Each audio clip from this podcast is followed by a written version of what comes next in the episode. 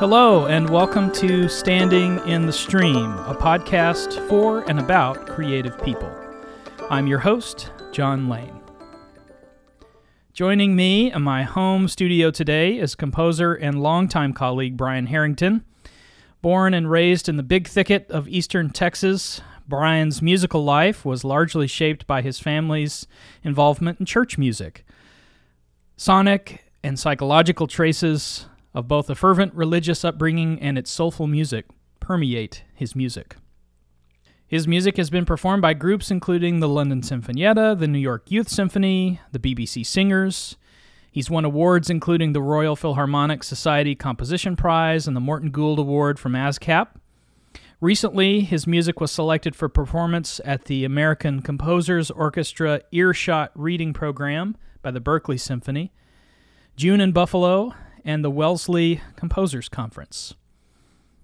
Brian is a founding director of the Intersection New Music Collective based here at Sam Houston State University, where he also teaches composition and theory. Brian, welcome to the show and thanks for being here. Thank you very much. All right. Um, so, uh, I always like at the beginning of the show to uh, get a little bit of background. And in the bio, that your newest bio on your website, you you say that your musical life was shaped by your family and the, your family background. And you cite several family members as being influential your grandmother, your father, and then one of your uh, preachers, uh, who you said played the piano like Jerry Lee Lewis. Uh, can you talk a little bit about that and how this kind of upbringing and, and the musical environment that you were in uh, found its way into your work? It's funny because for a long time, when uh, if asked if I came from a musical family, I would say no because I had no trained musicians in my family. But then uh, later in probably grad school, when my compositional voice started to reflect where I'm actually from rather than just composers that I had admired, um, I began to see their influence.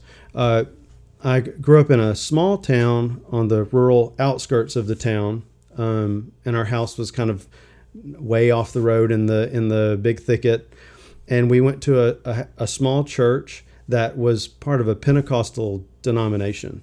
Um, Pentecostalism, since a lot of people won't know that, it's um, emphasizes a really really ecstatic form of worship and a belief that the uh, uh, that a, a, spirit takes over and the person begins dancing or ta- it's talking in tongues or something. You find ecstatic worship like that all over the world in different traditions. So my father was what's called the song leader, which means that he would stand up in front of the church and choose the hymn. He would pound the pulpit with his fist to keep time, and he had this really high kind of country tenor voice that's really stuck in my uh, head. And this ty- this type of music I'm talking about is not known to a lot of people. It's difficult to communicate what it is. It's kind of a country gospel Pentecostal honky tonk. And if I had been born probably even 10 years after I was, I was born in 76. If I had been born 10 years later, I might have missed out on that because a lot of that music's gone by the wayside. It's actually related to very rural music, but also camp meeting music from the 19th century revival occurrences that uh, occurred in American history.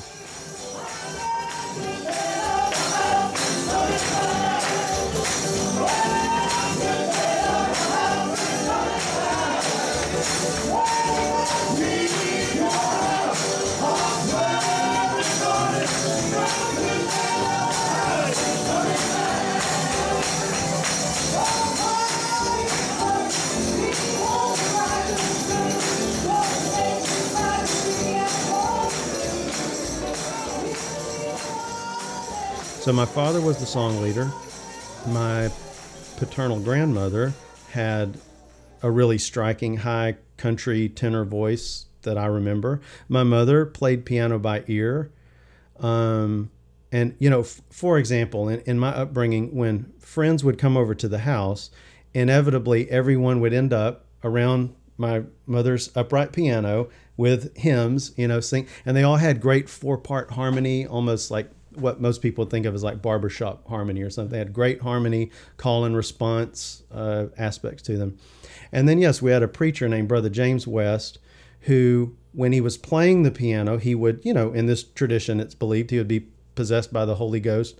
And uh, he would play like crazy. He would kick the top of the keyboard with his uh, foot and you know, uh, abuse the piano. And it, well, the reference to Jerry Lee Lewis is is not coincidental though, because he grew up in that Pentecostal tradition, um, as did his cousin Jimmy Swaggart, who was a Pentecostal television evangelist okay. that fell from grace. Yes, famously. But, but anyway, so those are the musical influences, and those those sounds are very much in my head. The, I, am interested to know sort of well a couple of things with this background thing, but um, at what point did you find contemporary art music? Uh, at w- what point did you discover that? Uh, I would ask that question first, and then the next one to sort of follow that would be, at what point did you decide that or, or knew that you wanted to be a composer? Um, when I was very young, probably in about third grade or so, uh, I didn't know musical notation, but I would um, make s- symbols on notebook paper that would represent um, melodies that I was thinking up in, in my head. And then I started taking piano lessons and I learned how to actually write music. Um, and from the moment I began taking piano lessons in fifth grade or so, I filled up blank, you know, manuscript paper with uh, with music really odd thing. For some reason, all of my early music sounded uh, extremely Jewish. And I had a fascination with Jewish culture. I think it may have come from um, my, again, my paternal grandmother. Like my paternal grandmother subscribed to the Jerusalem Post and always had shekels. And because she was very fascinated with Bible history. And it, so it's odd. It came out of that kind of fundamentalist fascination, but, you know, it introduced me to that.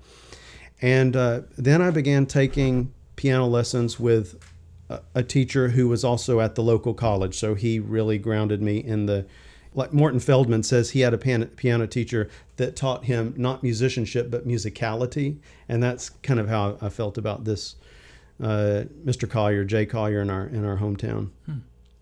And he encouraged me to compose uh, very much, and you know introduced me to the classics.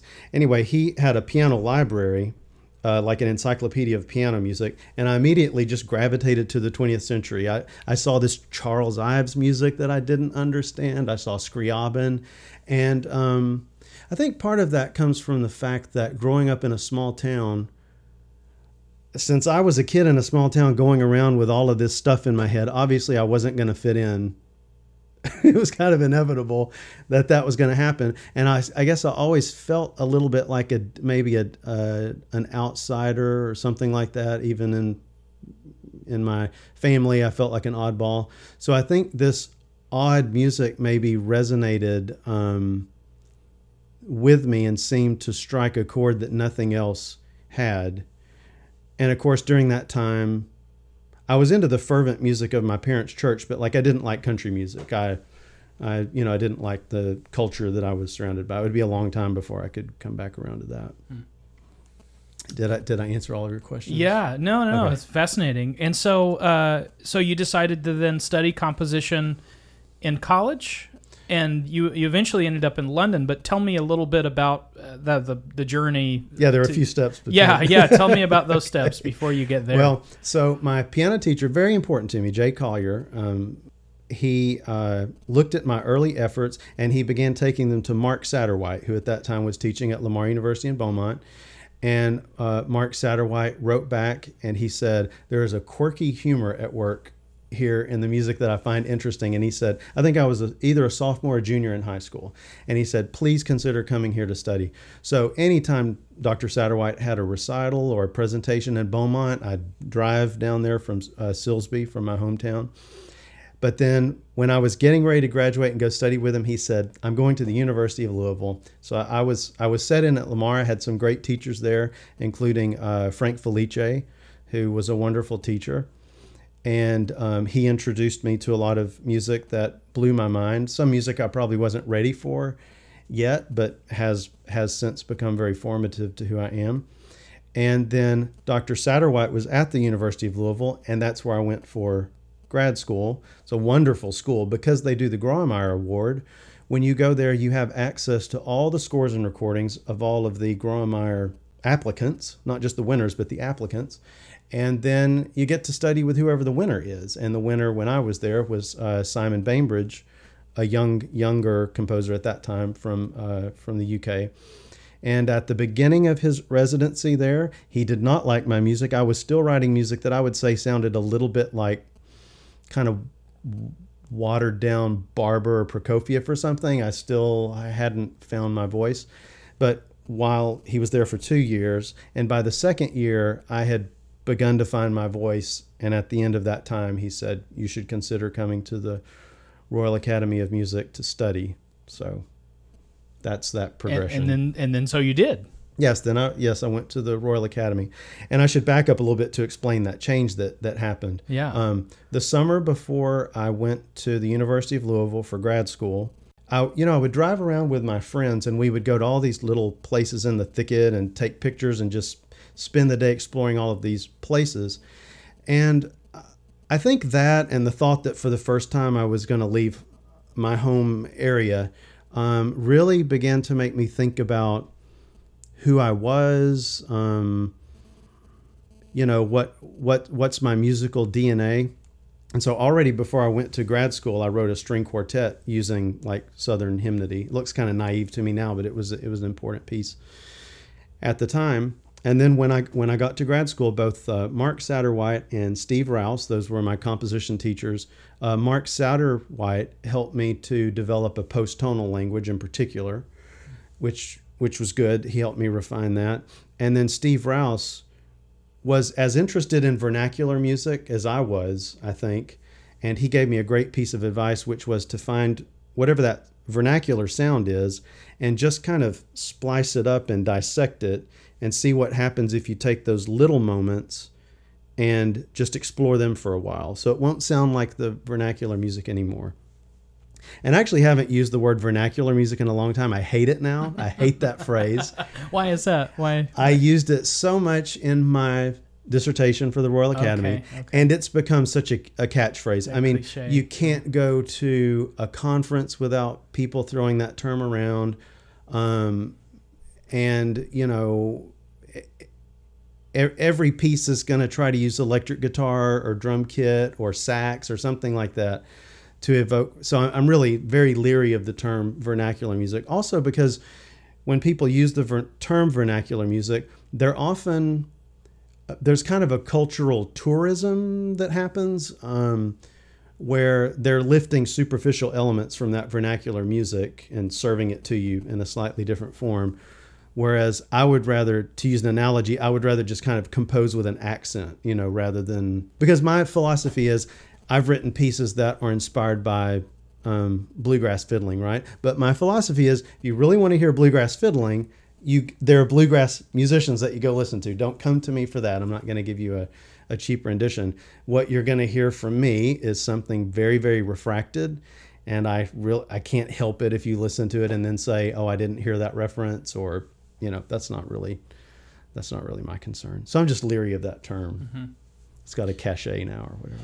There's a word that uh, I'm pretty sure I came up with it because I don't believe I read it anywhere uh, to describe Peter Garland's music and uh, all of the sort of Native American influence in that. I came up with this idea of abstracted resonance, and for in his music in particular, he was taking the the sound world of Native American music, so the drums and the rattles, um, and even some more obscure forms uh, like the um, some of the uh, Indian villages in Mexico were using you know small harps and, and violins and guitars and things like that. So he took those sort of resonances and, and his music is made from that, but also sort of some of the philosophical ideas about ritual. And so, but when you listen to that music, when you see it, you don't think Native American music. You, you know, it's very clearly contemporary music.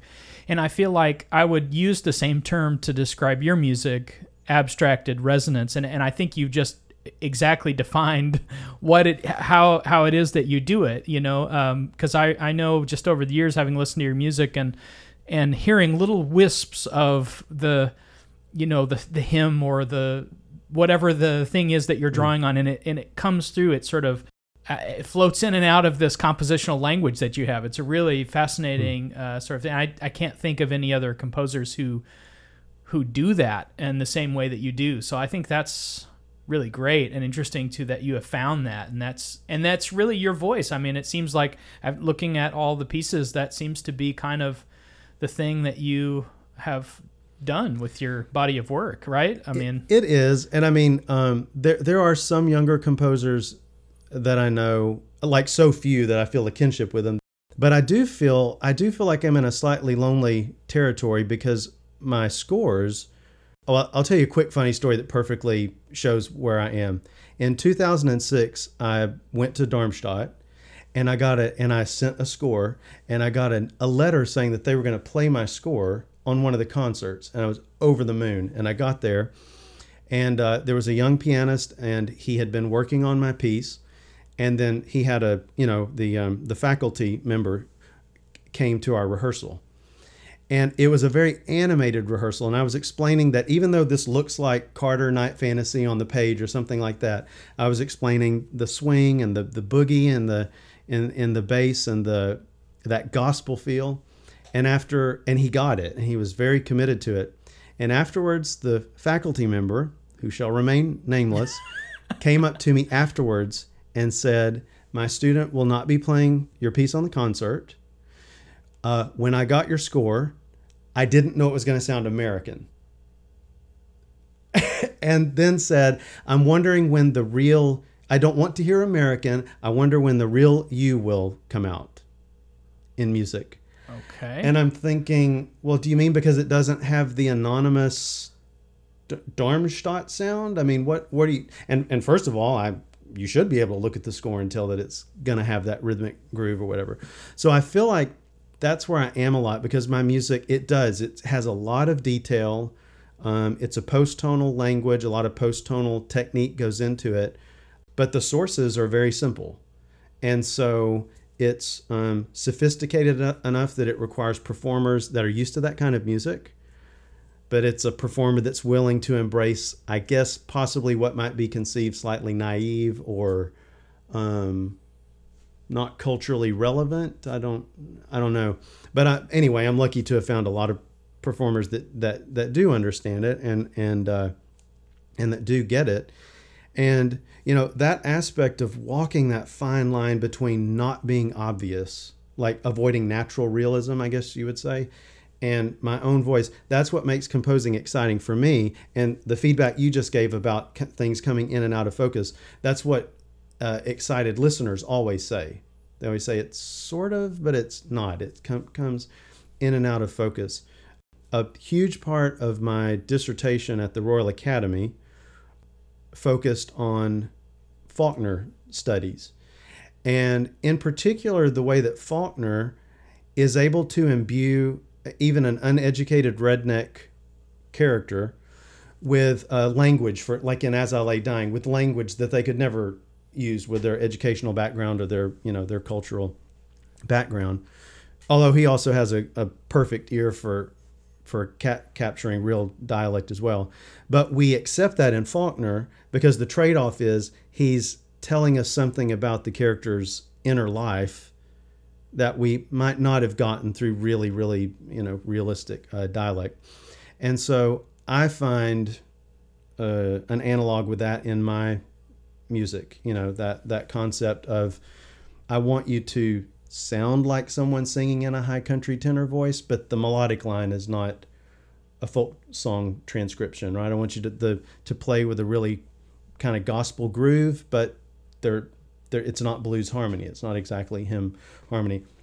So that that Faulkner influence was very important, and literature also gave me my breakthrough regarding time for a, the thing that the dead end that I was in for a long time, even through my doctoral studies, unfortunately, is I kept there's a kind of uh, ritualized um, rondo form that it works for these composers and it's great and I love it. But like Crumb um, a lot of early Boulez, a lot of early Birtwistle when he's very ritualistic. He uses it's kind of a block, you know, juxtaposition. It's kind of a a rond, ritualized rondo is what I would call it. Hmm.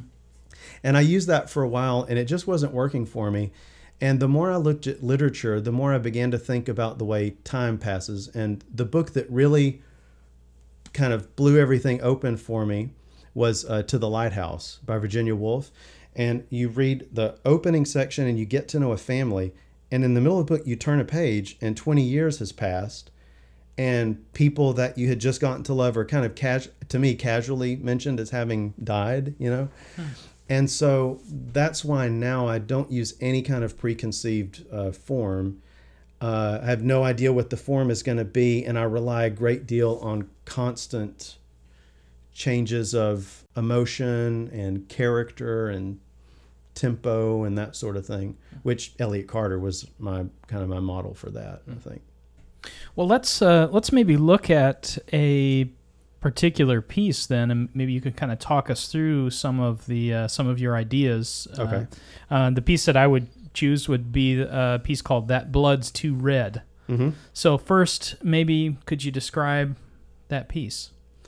Uh, the folk song is a, a beautiful folk song uh, that was actually collected in the 1940s in the area that I'm from, over in the uh, in the Big Thicket.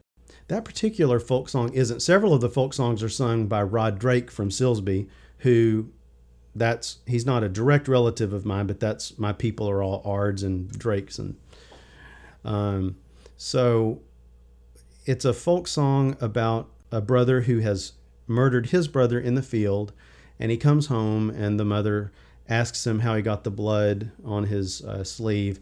And he gives many different answers, and the mother, the refrain is that that blood's too red for that, my son. You know, come tell me what the blood really is. How come that blood on your shirt sleeve? Son, come tell to me. How come that blood on your shirt sleeve? Son, come tell to me. It is the blood of the old gray man that plowed the fields for me. Is the blood of the old gray man that plowed the fields for me. That blood's too red for that, my son. Son, come tell to me. How come that blood on your shirt sleeve? Son, come tell to me. So um, I wrote this for Daniel Signs at uh, at Sam Houston and Brendan Kinsella. Uh, they collaborate together as a duo a lot. So the cello, it well in the opening of the piece, the cello really gives us the tune verbatim, but I'm incorporating all of that flexibility and ornamentation that you would have in a, in a folk in a true rendition of it. And to me, the piano represents, I think I say in the program notes, like an authorial voice. You know, it's kind of painting that canvas behind everything. So often the the cello will surge ahead with a melody and then suddenly sustain a note, and the piano is giving kind of a psychological insight.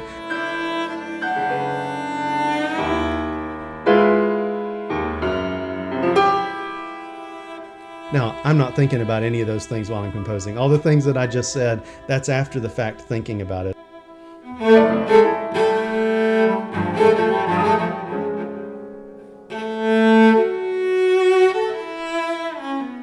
I'm thinking about, I'm actually a very, very physical and visual composer. So when I'm writing for Daniel, uh, I have cello neck out in front of me and I'm thinking about what the fingers are like and all of that sort of thing.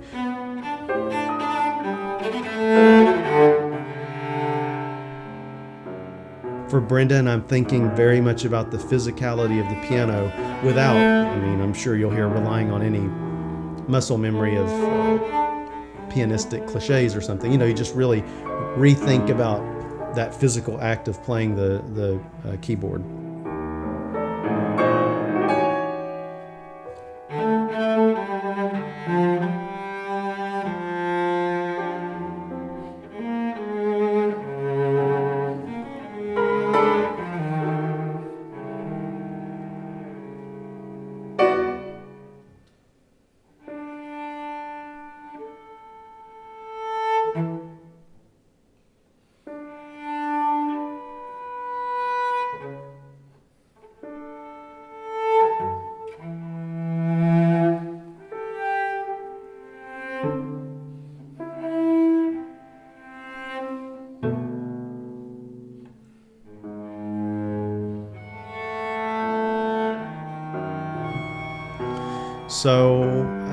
It's uh, like a lot of my music, it's just kind of free form rhapsody variation on that tune.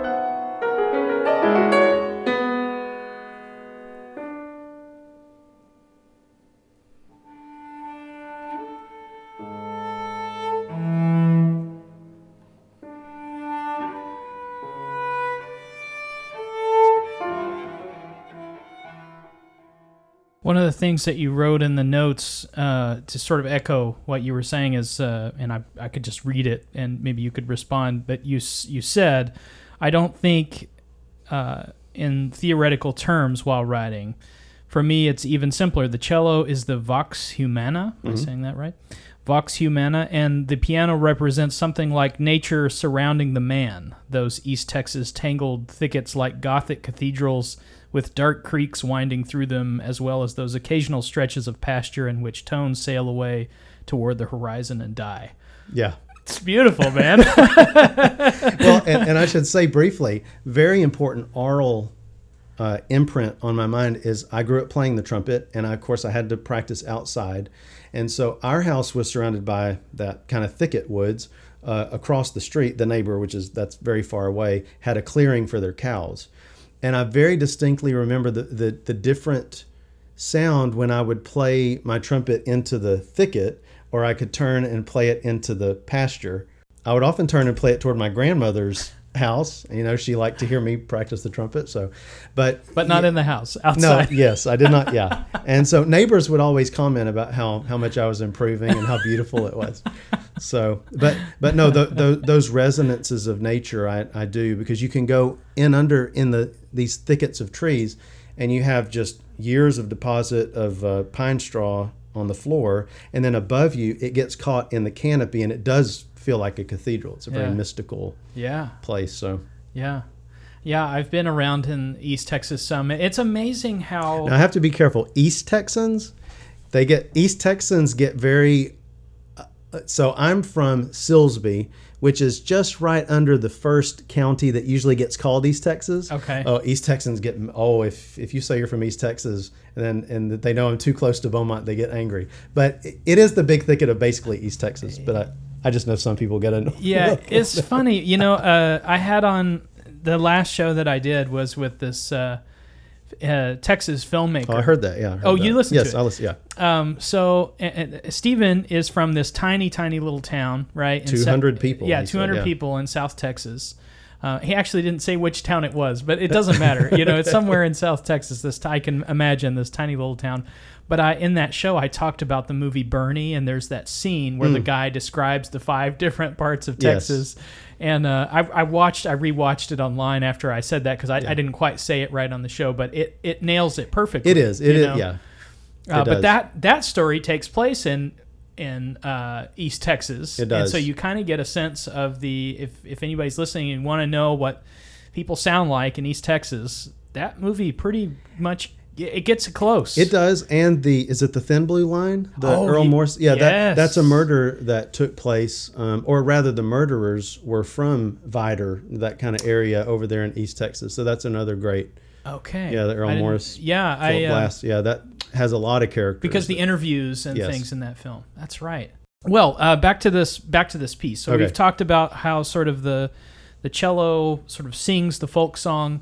How do you go about f- deciding when and how that sort of weaves in and out of your your your co- sort of you call it a post tonal compositional language. How do you decide when those tonal moments sort of come through? Is that you, that's totally by feel. Do you you said you don't think theoretically about it? How do you decide when it's time to weave that into the texture? Right. Well, the main thing that I do is uh, all of the post tonal techniques that I use, they're very, very personal adaptations of it. And I actually tend to use parts of the tune and incorporate it into that technique. So, for example, in fact, I don't think of my music as being atonal.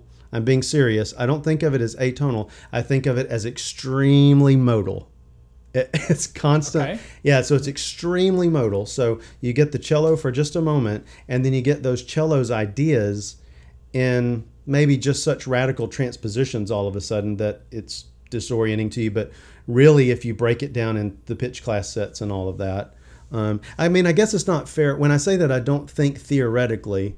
I mean that I'm I probably would be more accurate to say I'm not philosophizing about you know culture and that's what I mean because I actually do work with I do think in terms of inter, intervals and rotational arrays and things like uh, things like that. Another important precept, I guess, when I'm composing is when I'm composing, um, when I compose that cello line, that's very free and natural. And and again, I'm not referring to uh, some detailed field recording. I'm just it's the way I would sing it, right? So that's the the way the cello does, and then the piano comes in with really really intricate. You know, maybe a series of four or five chords that I worked out very painstakingly. I, in my compositional activity, in the same in the same way that I get very tired of doing very intricate work and I want to relax and let things flow, I incorporate that into the piece because I feel like listeners are that way as well, right? So the listener will have kind of expansive moments that they can experience and then moments that are quite intense, moments that you would have to listen to it a few times if you really wanted to claim to grasp uh, everything that's happening. And then there are other moments in this piece where I go and I work and I'm tired, but I know just take a break and then resume with the same rigor, right? And just keep keep your listeners' head in it for you know. For for that period of time. So, well, let's let's talk a little bit about the sort of creative process and how you work. Could you talk a little bit, and, and it could be in reference to this piece, it doesn't have to be, but how do you how do you like to work? You work at a desk with a piano next to you? Do you like to I mean, how is it that you physically like to set up your your uh, studio and work? Yeah, I sit I sit at the piano and I have I have a desk, um, and I try not to be too doctrinaire about it. I don't I don't work at a computer, and I personally have a long a lot of strong feelings about working in software. But of course, a lot of people compose music into software it's just it doesn't work for me. I mean, same thing with writing. Whenever I need to to write prose or whatever, I cannot I cannot type. I have to do it. You know, that's just how my because I don't want to delete my mistakes. I want to see all the mistakes because they might be a reservoir later. So I'm a big big sketcher. I mm. just sketch sketch sketch. It gets very. I end up having to keep you know folders of these are the sketches for the opening of the piece or whatever and um, just a tremendous amount of sketching, a tremendous amount of thinking things through. And then what often happens is I'll my early sketches may not have a tr- as much rhythmic detail as the last sketch. So, for example, I might write the cello line somewhat simple, but then I go back in and think if I'm the musician and I'm thinking like the folk musician, what really what there are many more ornaments that I might use. There are many more grades of of volume changes that I would make. And that's a, a distinction I would make. I have a lot of detail in my score. That certainly is not theoretical. That and it, it's not me trying to be elitist or difficult or anything. It's actually has to do with the belief in the kind of the uniqueness of that individual that's making the music. You know, I want to give them a lot. I want to reflect a lot. This imaginary folk singer, whoever they are, you know, I want to honor them with trying to capture every every detail. So I I keep adding more and more detail, but I have a lot of um, I guess mechanisms in place that keep the music from becoming obtuse. I also then, for example, I've I've very often written out things that'll involve something that looks very complicated, but when it's said and done, I get it into manageable meters, right? you know, so I'm working out the sketch and you end up with five, seven, five, seven, eight, and really you can get it all into. I'm a believer in that. If you can then go back and get it into, you know, as long as it doesn't destroy the integrity of the music. Right, not making it overly complex just yeah. for the sake of complexity. Yeah. yeah. yeah. that makes perfect sense. Well, um, let's see. Uh, let's make a pivot and talk about some experiences that you've had uh, recently. You've had some really great opportunities in the last couple of years with the Earshot recording session. So I'd like to hear about that. And then in I guess it was 2013. You were at the uh, June in Buffalo and Yes. the Wellesley Conference, and also the Cleveland Composers Recording Institute. All of those kind of jam packed into two. Oh, that one was just That was uh, one summer, One yeah, that was summer was 2013, 2013. That's Mhm. amazing summer. Yeah. So, uh, would you like to talk about any of those uh, experiences? Anything stand out to you as being particularly memorable or interesting? They all were. Probably the most amazing thing is that uh, I think maybe two weeks after finding out that I had been accepted to all of these, which included performances, one of them include the Wellesley included a commission for a new piece. Uh, our landlord called and said we had to get out of the house in 30 days. So, so we were, so we were homeless and fine. And but now we own own a, a beautiful house with a lot of land, so it worked out okay. But, but I really mentioned that I didn't think I was going to get the uh, the Wellesley piece written, and it was written for Tony Arnold, the fantastic soprano, and um, I really had a struggle figuring out what that piece was going to be about. And at that time, I was traveling a lot and going to shape note singings, um, which are the one I, I always um, went to one in um, McMahon, Texas, that was held in a little primitive Baptist church. And um, your listeners can, it's easy to, to investigate that and find out what that music sounds like. But it's, um, uh, I, I knew at that point I was so immersed in it that I wanted the music, it was going to be about, it was going to somehow reflect that shape note experience, that shape note tradition. And so um, I, in looking through uh, the lives of some of the hymn writers for this Sacred Harp, there was a woman named um, uh, Sally Lancaster who had written a couple of hymns. And she was born in Georgia and she got brought to Texas when it was still kind of, you know, wild country by her husband.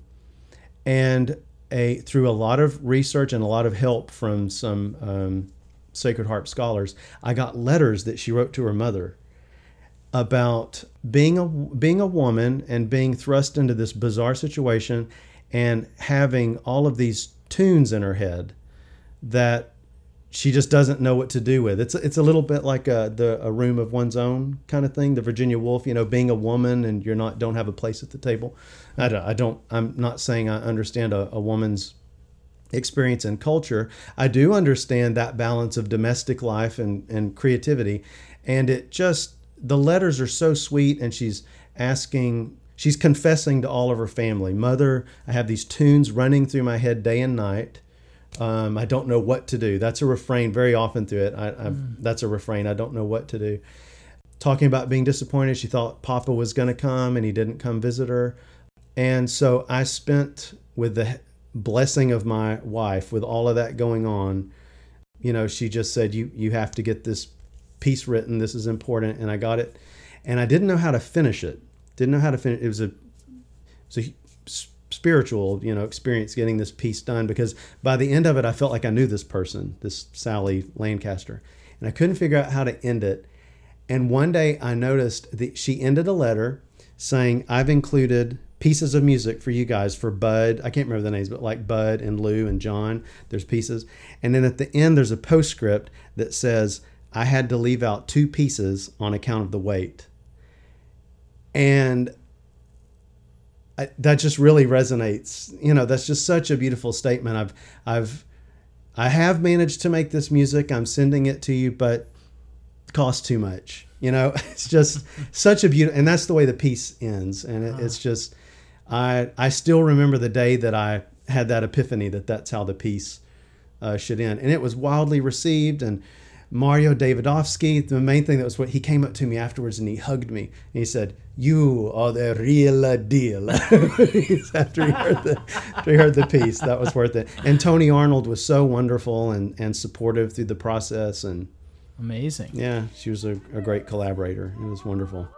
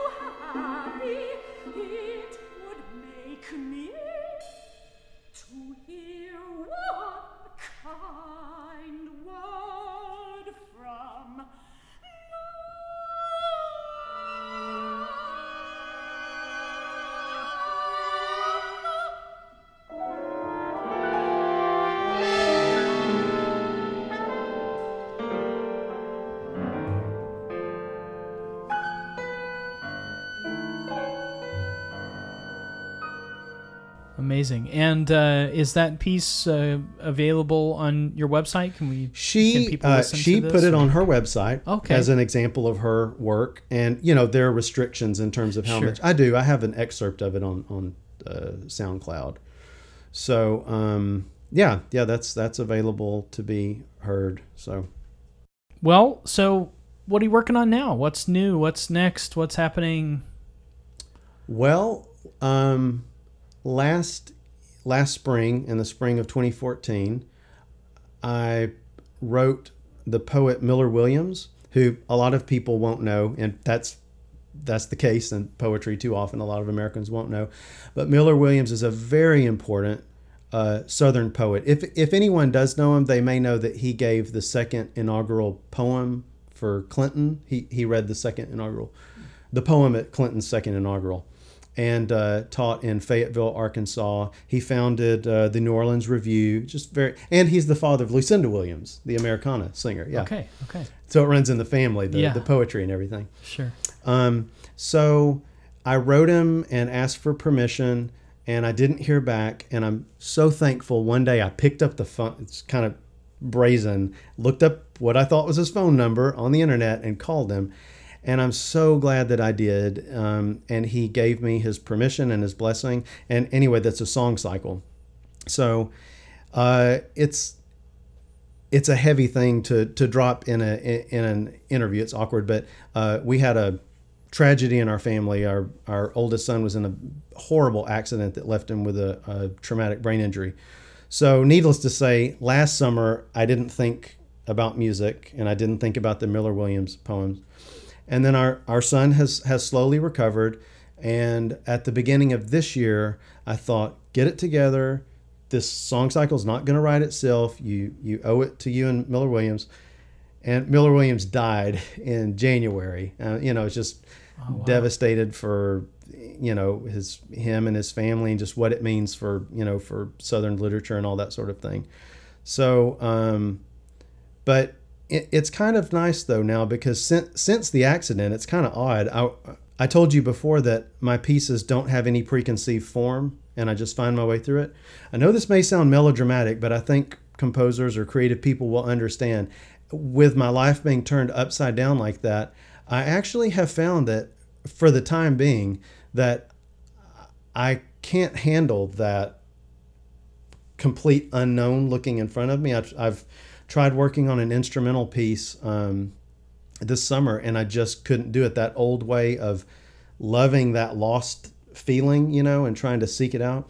So I seem to be entering a period where I'm going to set poetry a lot more because that gives you, you know, and I've reached out to several young Southern poets whose poetry I'm setting, and um, and so of course Miller Williams is gone, but he's kind of like Virgil, you know, he's leading me through the underworld or Right, something while I write.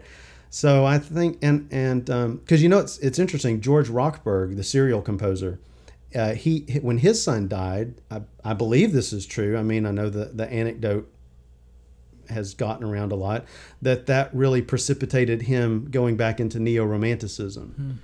Um, I think to kind of deal deal with the uh, pain, and I think that. Of course, I was working on the Miller Williams poems before the accident happened, but I think that sense of having having words there to guide you, words to respond to, even that slight sense of communion that you have with these poets that you're that you're collaborating with. I think that that's uh, I think that that's helpful. And I have a lot of instrumental music that I that I do want to write and that I've been you know sketching on. It's just I just I did find that that was kind of an interesting psychological byproduct of it. Yeah, I've I've always um, had a had a preference and interest in pieces that were um, either had spoken or sung text. You know, that's kind of something that I've been really interested in when I figured out that that was something that I could do you know, as a performer. And I sought out pieces that did that. And so it's interesting how um, text can generate ideas and music in a way that it, it, an abstract uh, concept sometimes doesn't. Um, at least at least that's been my experience with it. And, and from what I hear you say, maybe you've had a similar uh, resonance with with setting texts. Oh, absolutely. If I and I mean I didn't mention that, and we are talking about my biography or whatever. Um, if I had not gone into music, I probably would have gone into studying literature because I mean in my spare time that's that's what I do a lot. And so to me, the act of setting um, the text, it's um, both spiritual and intuitive, but it's also an act of of uh, it's almost an act of literary criticism or or interpretation. You know, you find so for example, the poems that I drew out of one of Miller Williams' collections, he didn't group them that way, but I'm finding associations, and I I'm the kind of composer that does try to make somewhat obvious connections for the listener. If I feel that ideas in different poems are connected, then I'll make it clear. So it's it's a form of literary analysis. Mm-hmm. So that's an activity I enjoy. So you can incorporate it into composition. So. So you mentioned uh, other Southern uh, poets that, that your younger Southern uh, a younger generation. Uh, who are these poets, and who should we be who should we be reading and checking out? Well, uh, one in particular that uh, I would turn you on to is J. Scott Brownlee and um, he's from Llano, Texas, and I don't exactly know. Do you know where it, Llano, Texas is? I think it's in West Texas. It? it? sounds like a West Texas it place. Sounds we'll West Texas. I want to say it's actually more central, but I, I could be wrong. But it's it, a small. It sounds town. like a place that. Uh, sounds like it's on a plateau or something with tumbleweeds, but it's not. Uh, it is smack dab in Central Texas. Okay. It's uh, just west of Austin. So, uh, so J. Scott Brownlee, I um, I'm, I'm, I'm serious about my interest in literature, and I and I subscribe to a lot of uh, to a lot of journals, and uh, you know you kind of alternate them around so you get different tastes or whatever. And I just came across his poetry, and it had all of this just imagery. It's just all imagery from my childhood. Just you know, catfish in a live well, uh, catfish strung up and being skinned on a on a line, lots of imagery, although his background is Baptist rather than a Pentecostal denomination. All of that working through the guilt that it, leap you know, that struggling with the God of your childhood kind of thing. So after the Miller Williams, I'll begin working on uh, his. And in November, he's coming out with a book called Requiem for a Used Ignition Cap. I think that's what it's called. Mm. So he he sent me, you know, kind of uh, co- a copy of that a working copy ahead of time so I can select poems. So I think I'll continue to do that. And I and I found several other uh, figures in journals that I found that I that I want to uh, to work with. But uh, and actually, he I believe he told me he plays trumpet. So you know, it's interesting. Poets are are very pleased whenever people reach out to them. They are, and, yeah. And from, I think especially from a different discipline because we know that within one's own discipline there's often a lot of supportiveness, but there's so much competition that I think when someone from another discipline reaches out to you, it's it's nice. It's very rewarding, you know. So. Yeah, well, and uh, frankly, I've I've enjoyed working with poets and and other artists almost more than I've enjoyed collaborating with musicians on sure. projects. You know, sure. It seems like there's an, a real interest that they show in in your work, and vice versa. That that that exists across disciplines that maybe doesn't uh, for it's, whatever whatever dynamics happen in, in musical circles. It's true. I, I would say the only to me the only um, the fear I sometimes have. I'm sure you've noticed this phenomenon. So let's so you you're you're completely up on the most sophisticated music, right? And then you might meet someone and you have your taste in literature and you meet someone who is so up on all the latest trends in literature that you sort of feel like a philistine when you talk to him. Have you ever had that experience? Of course, yeah. And, and so that that's one thing that you have to get around. Have you ever noticed that you know you reach out to other people in other disciplines and they're doing avant-garde art, but if it's not, but they want to listen to Pink Floyd. They would never listen to Stockhausen. Of course, or, yeah, yeah, yeah. of course, yep, yep. Thing so, so we can all grow from each other and learn from each other. Yeah. Well, uh, we should probably wrap up here in the next few minutes. Um, so I, I, always like to, unless there's anything else that you'd like to talk about, no. I, I like to close by getting some advice or wisdom about living and sustaining a creative life. and you can take that in whatever direction you'd like, be it a more practical idea or a philosophical idea. I'll tell you what I told my son the other day. I told him that I had just had a piece played in Hong Kong, and he said, How does it feel to be a successful musician? And I said, I'll ask one when I see one. I don't know. So, you know, my perspective, I, my perspective really has been skewed. Not uh, well, skewed's a negative term. Um, it's been altered, maybe for the better, I guess, with the crisis that happened uh, last year. I just have a such a different. Um, I guess what I'm saying is that I don't know, and this may be useful advice for somebody because you may develop your scheme for balancing everything, have it all together, and then you just never know. Uh, and so that's not very pleasant advice, but that I think that's useful for most people to think about because I think just to bear in mind how I guess illusory the order around you is, and um, I guess that's kind of bleak, but but that's a you No, know but that's, that's, life. That's Yeah. uh, and and everybody has. Uh, I mean, everybody at one point or another deals with um, illness or Sure. tragedy or you know a loved one Mm. dying or something like that, and those things tend to or can throw some people's lives into complete disarray if Yeah. they're you know. Um, especially if it happens unexpectedly, eh, Mhm. which is the case, you know, for you, and um, you know that's perfectly understandable that that would I guess along that line, then my my advice would be the reason that things have not completely gone, you know, to hell in a handbasket after this is because we have supportive family. So maybe I would say be very nice to your family and keep keep a tight support group always around you because you never know. Um, may, maybe that's useful advice because I do think it. You know, actually, I think that's a lot of what I've I've learned is that in my creative life. I have very often walled myself in and felt very self sufficient and just my head is so much in what I'm doing. And then suddenly something like this happens and you you need people or people are giving you unsolicited help and that sort of thing.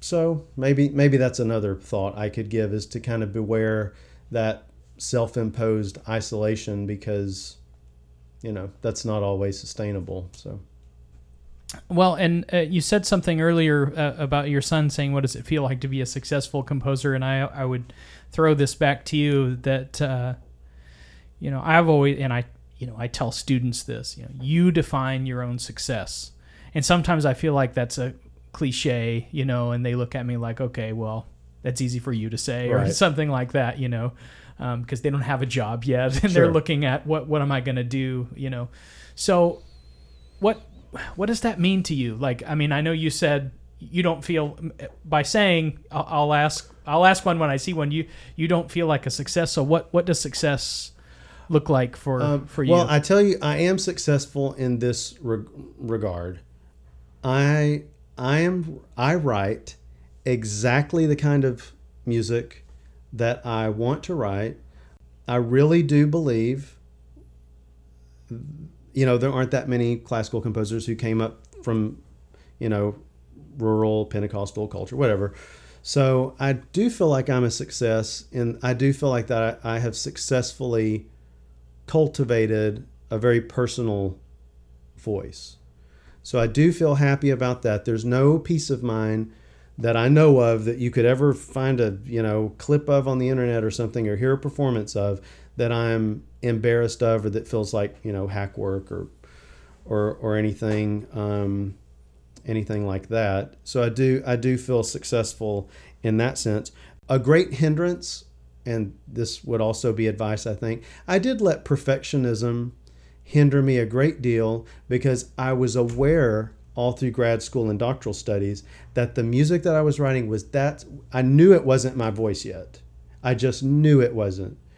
And therefore, I would often uh, I would often refrain from sharing music with performing groups, uh, which that's a little bit foolish because if you look at the biography of, of a lot of composers that, that that you might admire, you'll notice early on a lot of pieces that you haven't heard of, but it got them connections, and you know they did uh, that that sort of thing. So perfectionism can be dangerous, but it's I don't know, it's also a good thing. You just have to balance it. Well, and I think for somebody maybe who's just starting out with uh, composition or really any kind of creative work, is that at some point you have to learn to let go of the work and let it have a life of its own Yeah. away from you. Yes. And that can be a difficult step, but an important one. Absolutely. Wouldn't you? Would you agree? I would if if if I were talking to a young person that was going to study composition, I I might tell them to go into uh, marketing or something. Get a day job. And, Yeah.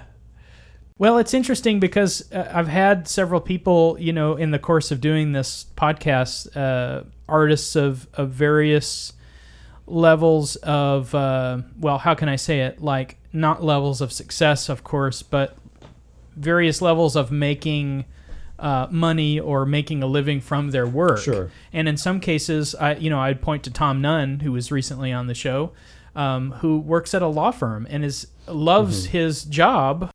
Has nothing to do really with his creative work, other than he gets cardboard boxes from the from the law firm. Um, but you know, he he makes a, a very good living doing that, and then does his art does exactly what he wants to do and doesn't have to worry about. And he even said on the show, you know, uh, uh, he was getting his PhD, and he said he found out really quickly he didn't want to go into academia. That's what most of his colleagues were doing, and, and that just he didn't want to do that. He wanted to live where he wanted to live, which is you know. Uh, in, in academic jobs, we, we go to where the job is. I don't know if that's been the case for you. If you wanted to be in this area and that's why you're here, or if, if the job was the thing that the jobs, I should say, that Right, got you here, or Well, well, and you know, as as far as working outside academia, I mean, I teach at, at Sam Houston, um, but as far as working outside academia, I think that's what more people will do. I mean, the the old models are they're going extinct. You know, we're entering a whole new a whole new uh,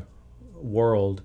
Well, you know, in our case, we you know our family we homeschool our family which is but i'm, I'm not a, a religious nut. I always have to give that caveat or something when i say a homeschool. They think we have 15 children named jebediah and josiah and the girls are wearing flour sacks and dresses or whatever. But um, it's a secular homeschool group actually. But uh, we homeschool our kids and we have this whole network and it's so wonderful to be to not live in Houston, to be, but to be close enough to Houston to have access to the gigging musicians from Houston, and access to the cultural events in Houston. So it's a it's a really wonderful place to be, and it's not too far from where I grew up, so I can go home and visit. So yeah, it's a it's a it's a very ideal location, I think. it's a good home base. Yes. Yeah. Great. Well, um, anything else? Mm, nope, not that I can think of. Okay. Well, Brian, thank you so much for being here. Thanks for uh, coming down to the to the home studio. So far, you're the I think the second person that's ventured down into my basement here. Well, thank you for having me. It's very nice. yeah. Thank you for being here. All right, thanks. And with that, we conclude this episode of Standing in the Stream Conversations with Creatives. Again, I'm your host, John Lane. You can follow me on Twitter at that John Lane. You can find the show, links, and show notes on my website, john-lane.com, and follow the show on Facebook. Simply search for Standing in the Stream. Thanks to Danny Clay for our theme music. You can find him online at dclaymusic.com. I'll be back next time for more conversations with creatives. Thanks for listening.